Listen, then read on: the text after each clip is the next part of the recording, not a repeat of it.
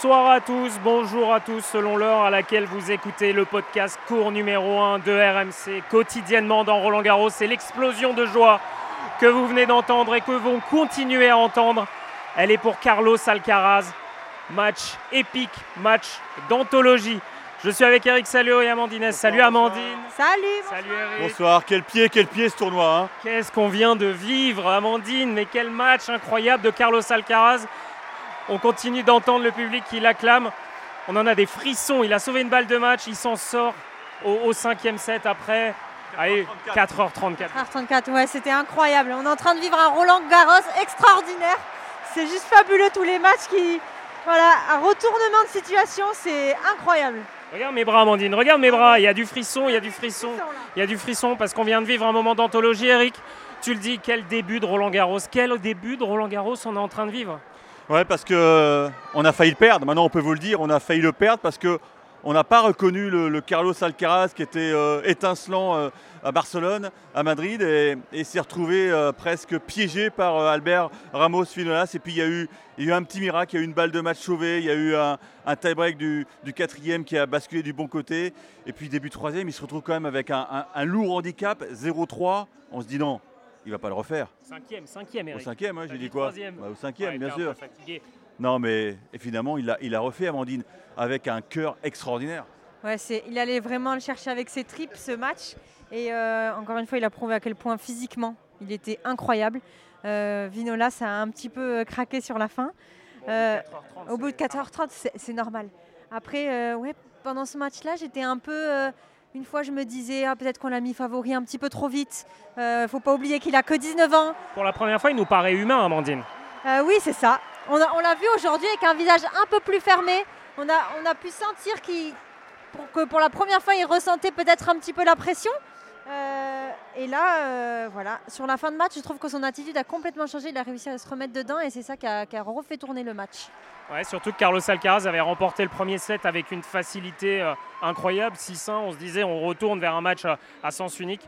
Et puis, saluons quand même, Eric, Albert Ramos Vinolas, qui fait son match, qui fait un énorme match.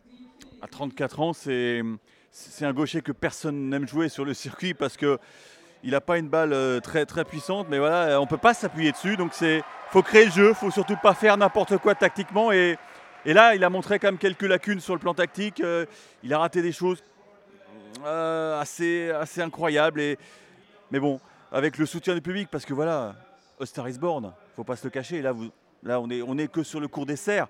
Euh, mais là, le public a, découvert un, môme qui, qui peut-être brandira la coupe dans, dans, une dizaine de jours. On ne sait pas, parce qu'on a déjà vu des vainqueurs de Roland s'en sortir en sauvant des balles de match et puis aller triompher derrière. Donc voilà, c'est peut-être le match fondateur qui lui manquait parce que oui, je suis d'accord avec Amandine, on avait peut-être un peu trop fait. Et là, c'est un match en 5 qui va laisser des traces, mais des bonnes traces. C'est pas notre genre, Eric, d'en faire trop euh, avec un joueur. Évidemment que non. Là, pour l'instant, Carlos Alcaraz s'exprime.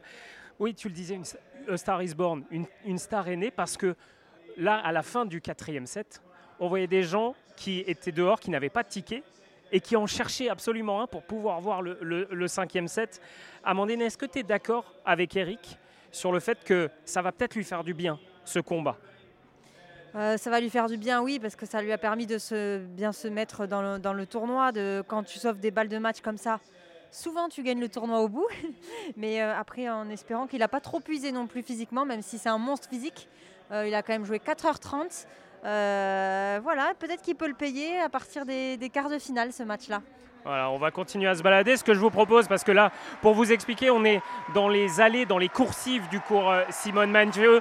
Écoutez l'ambiance, écoutez l'acclamation pour euh, Carlos Alcaraz, là, qui est en train de ranger ses raquettes avec le public qui reste, avec des chasseurs d'autographes. C'est incroyable, le, nombre de mômes qui, tendent les, balles jaunes, des, des bouts de papier. C'était le cas déjà avec euh, écoutez, Écoutez,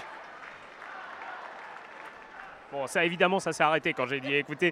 Mais voilà, Carlos Alcaraz qui est acclamé. Et oui, Eric, il y a beaucoup de balles jaunes. C'est le retour des autographes. Eh ça y est, l'année dernière, on n'avait pas le droit d'affronter, d'affronter, d'approcher les joueurs. Là maintenant, on a le droit. On va continuer à se balader. Peut-être qu'on va recueillir quelques euh, témoignages de, de, supporters qui ont vu, qui ont vu cette rencontre. Euh, voilà, un match 4h34, on le sait, c'est un monstre physique, Carlos Alcaraz. Mais euh, il tiendra, il tiendra. On va essayer de trouver quelques spectateurs qui ont vu cette rencontre. Voilà, je vois deux jeunes hommes là. Excusez-moi, messieurs, vous avez vu le match? Est-ce que je peux vous demander votre avis? Non, non, non. Ah, On ne veut pas répondre, alors on va trouver quelqu'un d'autre. On va trouver quelqu'un d'autre qui a vu cette rencontre. Trouvons quelqu'un qui a regardé ce match de Carlos Alcaraz. Alors, bonjour monsieur, est-ce que je peux vous poser une question rapidement? Qu'est-ce que vous avez pensé? Fantastique, fantastique. C'était very tight, but it was really cool, C'était très serré. très serré. Et non, c'est c'est dur pour le pour l'autre espagnol, mais c'était un match fantastique. Oui. Merci beaucoup, merci beaucoup. Bonne soirée à vous. Voilà, on l'entend, fantastique, exceptionnel. Ah tiens, monsieur, vous avez vu le match, vous? Ouais, j'ai vu. ouais. Qu'est-ce qui s'est passé dans votre tête Est-ce que c'est le plus beau match que vous avez vu dans votre vie? Un des plus beaux, ouais, excellent. Il sauve une balle de match et puis après il se remobilise et puis il gagne au cinquième. Bah, ça se voit, de toute façon il sait tout faire ce, ce jeune prodige. Donc euh, il a les coups de Raphaël, il a les coups de Nadal, il a les coups de Roger. Bah, voilà, grand prodige. Pas mal ça, hein Très très bien. Ouais, Ouais, très fort. Ouais, Est-ce que ça peut le construire pour le reste du tournoi, à ton avis?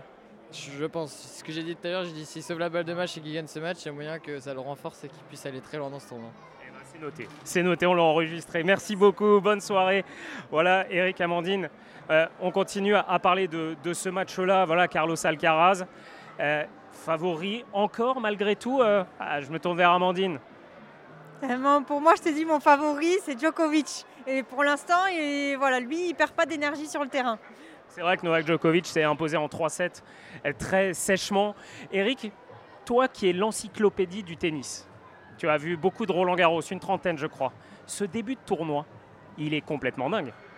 Il est complètement dingue, mais bon, on, s'attendait à vivre beaucoup d'émotions avec, euh, avec les Français, avec notamment Joe Wilfried Songa. On ne s'attendait pas euh, au match épique de, Gilles Simon sur ce même cours, euh, Simone Mathieu. Mais voilà, il y a, je pense que le public joue un rôle fondamental dans, dans la qualité des, des duels parce que on va en parler, on peut en parler tout de suite. C'est le deuxième miracle de la journée puisque tout à l'heure sur le central, euh, Zverev lui aussi a, sauvé une balle au match. C'est pas un hasard, c'est pas un hasard. Les mecs arrivent à, se sublimer parce qu'il y a, un plus, il y a, un supplément d'âme, ils, se, battent pas que pour eux, ils se battent pour, euh, leur clan, mais aussi pour les fans, pour, euh, pour, que les fans en aient pour leur argent. Et voilà, c'est je pense que voilà pourquoi Roland est, est aussi grandiose euh, depuis 4, jours de compète déjà. C'est fantastique. Amandine, Bah oui, ça, ça montre à quel point c'est des champions quand tu. toi, et- oui, c'est des champions, mais toi qui as été joueuse, ça change quoi quand tu as un public derrière toi comme ça? Bah, ça te pousse à aller dans tes retranchements, ça te pousse à aller, même si physiquement t'en peux plus. Voilà, tu as envie de le faire, comme il a dit Eric, pas que pour toi, mais aussi pour le public, pour ton staff qui est aussi à fond derrière toi.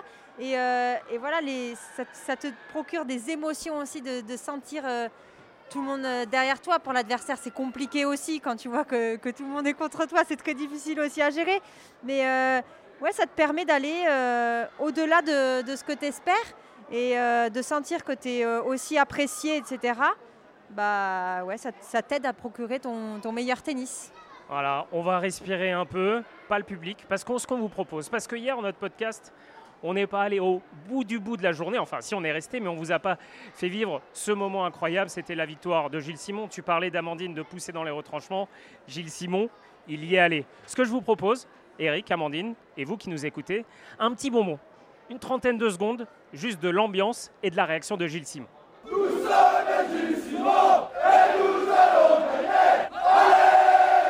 Bah il reste que des génies à la fin, il reste que les vrais. Le moindre point que je gagne, ils gueulent, ils sont là, ils se lèvent, ils gueulent, ils chantent, ils arrêtent pas, ils ont jamais arrêté du premier au dernier point. Forcément ça aide, et dès que tu regagnes un jeu, dès que tu regagnes deux jeux, tu les ressens repartir, ça te redonne un, petit peu d'énergie. Ils ont été euh, ultra importants et je les remercie énormément.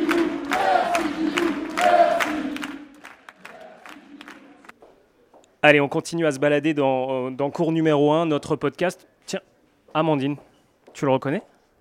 Ah bah dis donc, on dirait Hugo Gaston. Euh, Oui, c'est Hugo Gaston qu'on a croisé. Salut Hugo, ça va? Ouais, très bien, très bien. Alors aujourd'hui, il y a eu le double avec Gilles Simon. Bon, comment ça allait déjà les jambes, tous les deux? Parce que vous avez eu des matchs un petit peu marathon, là, les deux héros de, de la veille. Ouais, c'était quand même assez compliqué. Hein. J'étais pas frais physiquement, mais, mais voilà, ça m'a permis de, faire un petit décrassage avec Gilles. Il fallait que je sois quand même plus en forme que lui parce qu'on a pas le même âge, donc fallait que je me montre quand même plus en forme. Mais, euh, mais ça n'a pas été simple. Mais, euh, mais je me sens bien, donc ça va. Moi, j'ai retenu un truc hier, c'est ton côté romantique. Le petit cœur que tu as fait à la fin Laetitia pour souhaiter son joyeux anniversaire. Elle t'en a voulu après ou euh, justement elle était euh, contente? Non, non, elle m'en a pas voulu, mais elle pensait soit que j'allais faire ça ou soit que j'allais dire un truc au micro. Et au final, j'ai fait les deux. Donc, euh, donc voilà, elle a quand même bien, bien vécu. On, on va quand même revenir parce qu'il y a eu ce joyeux anniversaire à ta copine, mais il y a eu encore une fois un match complètement fou avec une ambiance complètement dingue. Rapidement, on revient un peu sur cette ambiance du, du cours Suzanne Lenglen. euh, donc hier, Ouais, non, c'était une belle ambiance sur un match très très long. Il y avait une bonne ambiance dès le début du match, donc euh, donc c'était top. Et puis après, forcément, je me suis servi de, du public à la fin parce que j'avais besoin d'eux physiquement, que ça a commencé à être dur, mais, mais ils m'ont bien soutenu. Donc, euh, donc je suis très content de, de cette ambiance, pourvu que ce soit la même chose demain. Ouais, j'étais dans. Moi, j'ai eu la chance de vivre le match dans ton box. C'était la folie. Euh, ton père, il essayait de, chauffer le public pour, euh, pour te booster, surtout à 6-0, 3-0, là, quand on sentait que tu étais un peu moins dedans.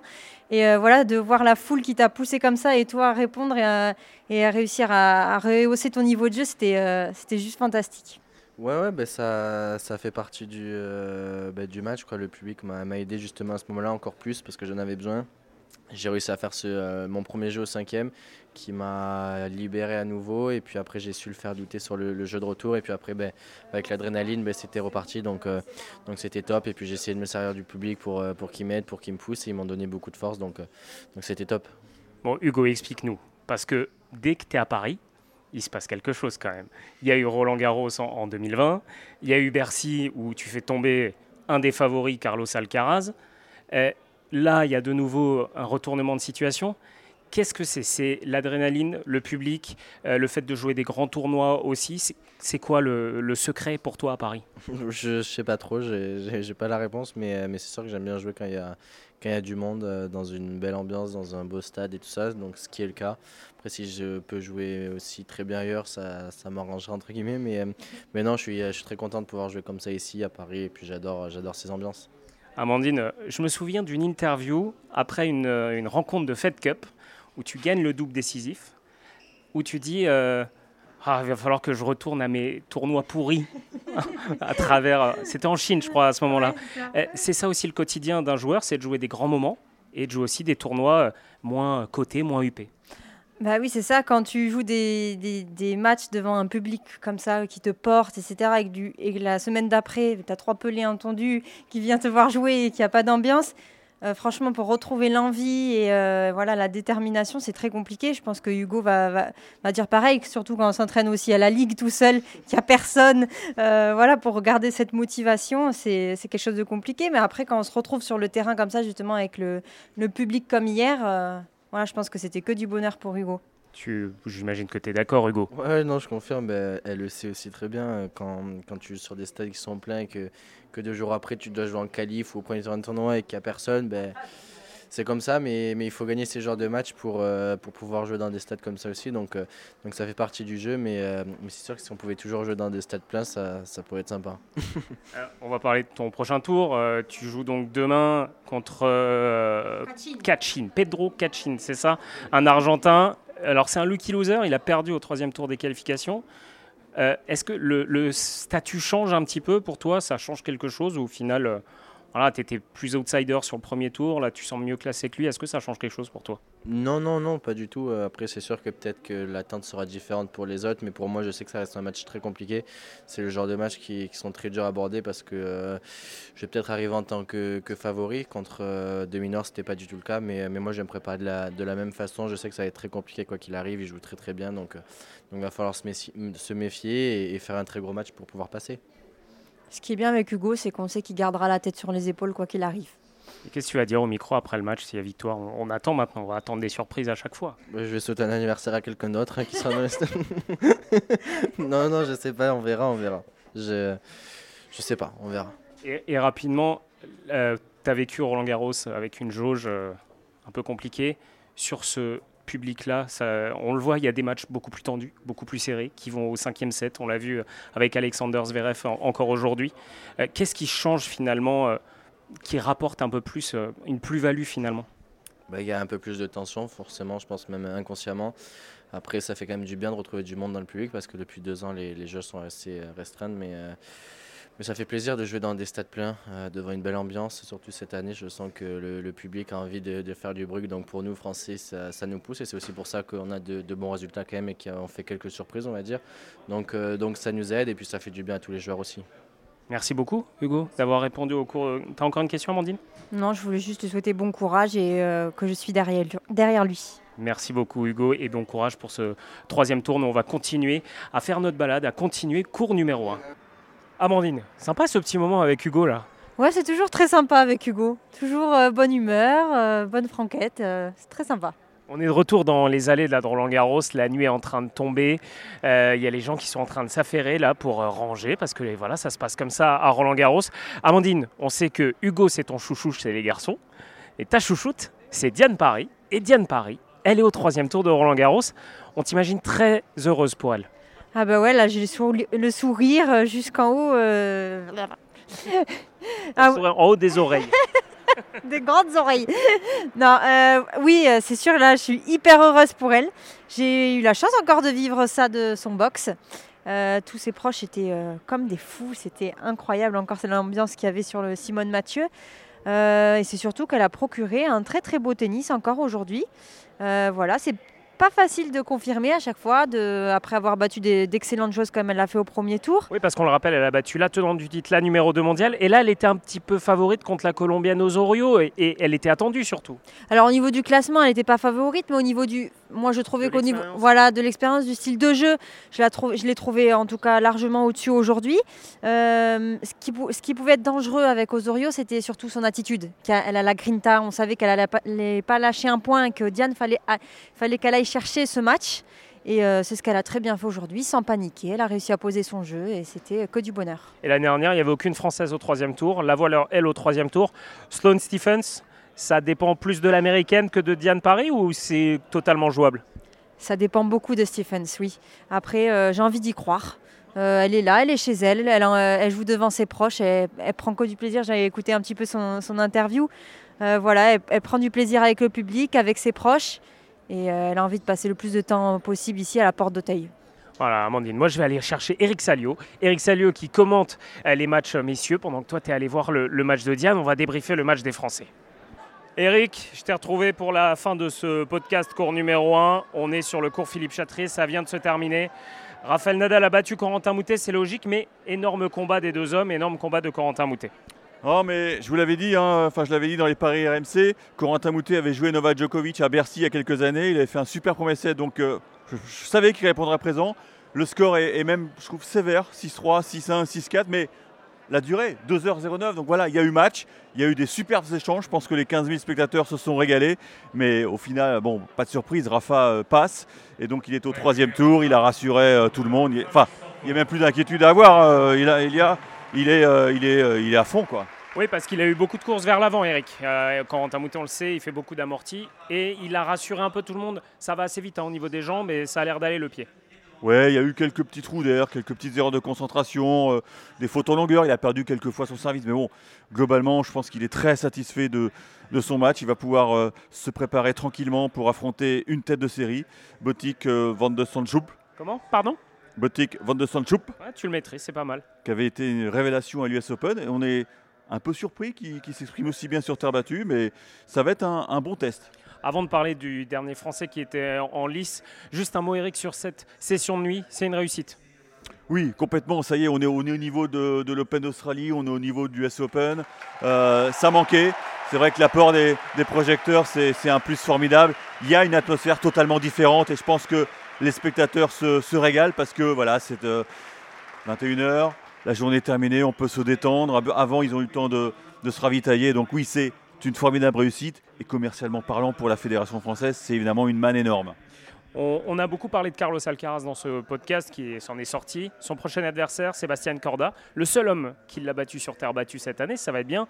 Mais on voulait quand même dire un mot de Richard Gasquet. Ça a été trop compliqué. Sébastien Corda l'a battu en, en 3-7. Oui, donc vous en avez déduit que Richard Gasquet n'a pas signé l'exploit. C'était sur le Linglen. Il perd en 3-7. Euh, et il l'a dit en conférence de presse, il a reconnu, c'est même pas physique, c'est une défaite sur le plan pur du tennis. quoi. C'est-à-dire qu'on sait que Corda est capable de très bien jouer. Alors, on fait référence au match de Monte Carlo qui avait été très particulier, contexte particulier, enfin double contexte particulier. D'abord parce que Alcaraz n'avait pas voulu faire l'impasse sur, sur la principauté alors qu'il venait de décrocher le titre à Miami. Je pense que c'était une erreur stratégique de la part de Juan Carlos Ferro, mais bon, ils ont très vite digéré ça. Et puis surtout, ce match s'était déroulé sous un vent infernal et il n'avait jamais pu s'organiser.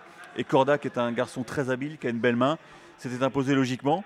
Ça va, être, ça va être sympa à voir. Je pense que ça peut être le châtrier. Eh oui, ça peut être un très beau match. Voilà, alors que Rafael Nadal est en train de s'exprimer et le stade est encore plein hein, pour écouter Rafael Nadal. Merci beaucoup Eric. Quel début de Roland Garros on est en train de vivre. Quel régal. J'espère que vous régalez autant que nous en tout cas. Nous on se régale à vous proposer chaque jour donc cours numéro 1 chaque jour pendant Roland Garros. Vous le retrouvez sur RMC, RMC Sport, sur Deezer, iTunes. Bref, vous pouvez abonnez-vous, vous retrouvez tous les anciens numéros. En tout cas, nous on se régale. Merci beaucoup Eric. Merci beaucoup Amandine. Passez une excellente soirée, passez une excellente journée sur RMC.